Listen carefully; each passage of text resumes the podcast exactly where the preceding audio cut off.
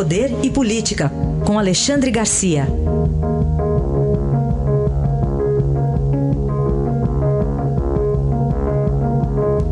Alexandre, bom dia.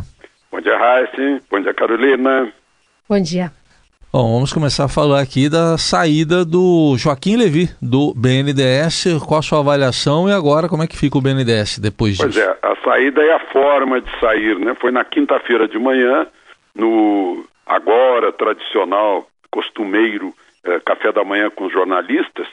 Eh, ninguém perguntou ao presidente sobre isso. Já no final da, da conversa, na hora das fotografias, mesmo sem pergunta, o presidente tomou a iniciativa de falar em Levi, dizendo que ele uh, não correspondeu à expectativa, que não estava fazendo o que havia sido combinado, que estava com a cabeça a prêmio. Né? Aí não restou a Levi senão pedir demissão para o seu superior imediato, o ministro Paulo Guedes. Aconteceu ontem, né? hoje confirma-se a, a, a saída. E, e, na verdade, é a questão da caixa preta, né? É, que as pessoas imaginavam que iríamos saber que 400 e tantos bilhões que foram né, no, nos governos petistas, que deveriam ir para o Nordeste, por exemplo, mas financiaram Venezuela, Angola, Cuba, né, ditaduras assim, mais o Uruguai de Pepe Mujica, Argentina da, da, da Cristina Kirchner, parece que também foi a causa uh, de uh, ter estado lá Marcos Barbosa Pinto na diretoria de mercado de capitais, já estava lá em 2006 no governo Lula. Né? Uh, Levi, Levi tem uma carreira assim formado em, em Chicago, portanto um Chicago boy, passou por pelo Fundo Monetário, pela Fundação Getúlio Vargas, pelo Bradesco e também foi secretário do Tesouro de, de, de Lula, secretário de Finanças de Sérgio Cabral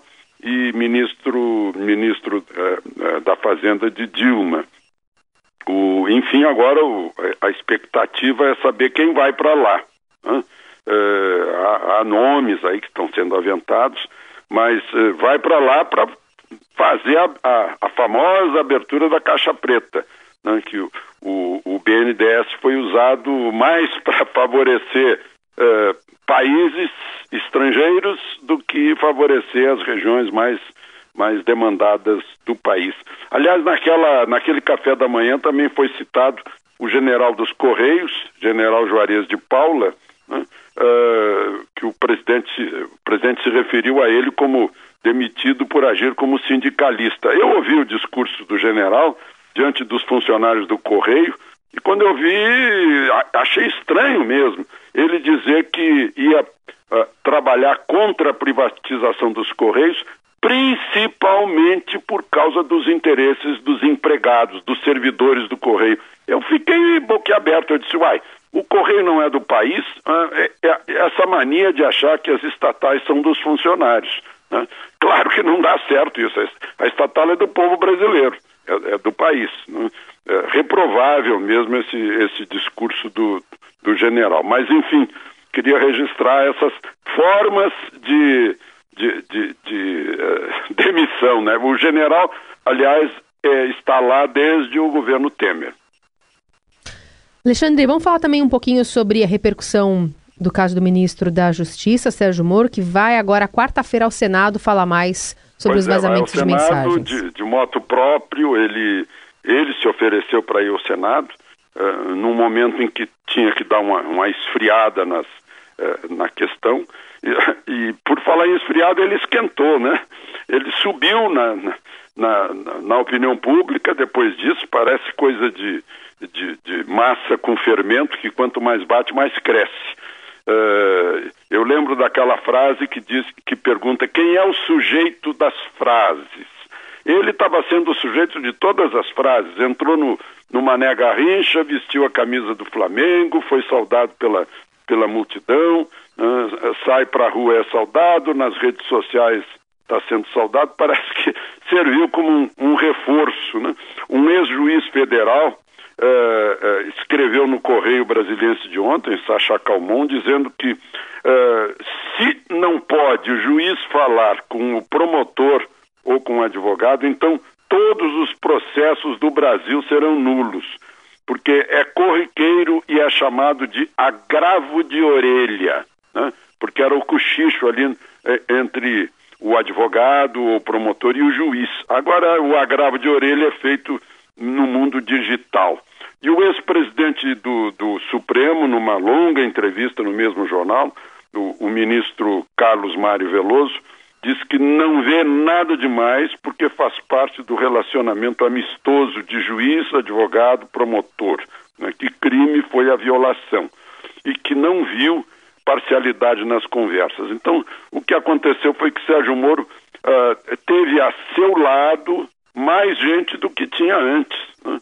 Uh, tudo, todo mundo aplaudindo o trabalho dele na Lava Jato, na luta contra o maior esquema de corrupção da história do Brasil e, e dizem alguns que é do planeta Terra. E de uma demissão da semana passada ainda, o Alexandre dos Santos Cruz, o que, que sobra ainda? Pois é, eu queria contar agora que ele saiu, eu queria contar uma, umas historinhas dele, né, que eu testemunhei. Né. Certa vez ele me ligou dizendo que queria conversar comigo. Eu disse, muito bem, general, eu vou aí para o Palácio do Planalto, onde é o seu gabinete, vamos conversar. Não, não, não. Onde é que fica o seu escritório? Aí, aí foi ao meu escritório a pé, sozinho, sem motorista, sem carro oficial.